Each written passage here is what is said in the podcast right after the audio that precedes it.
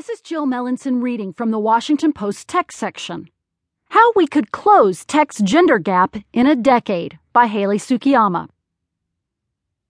We all know that the technology industry has a gender problem, but how do you move the needle from awareness to action?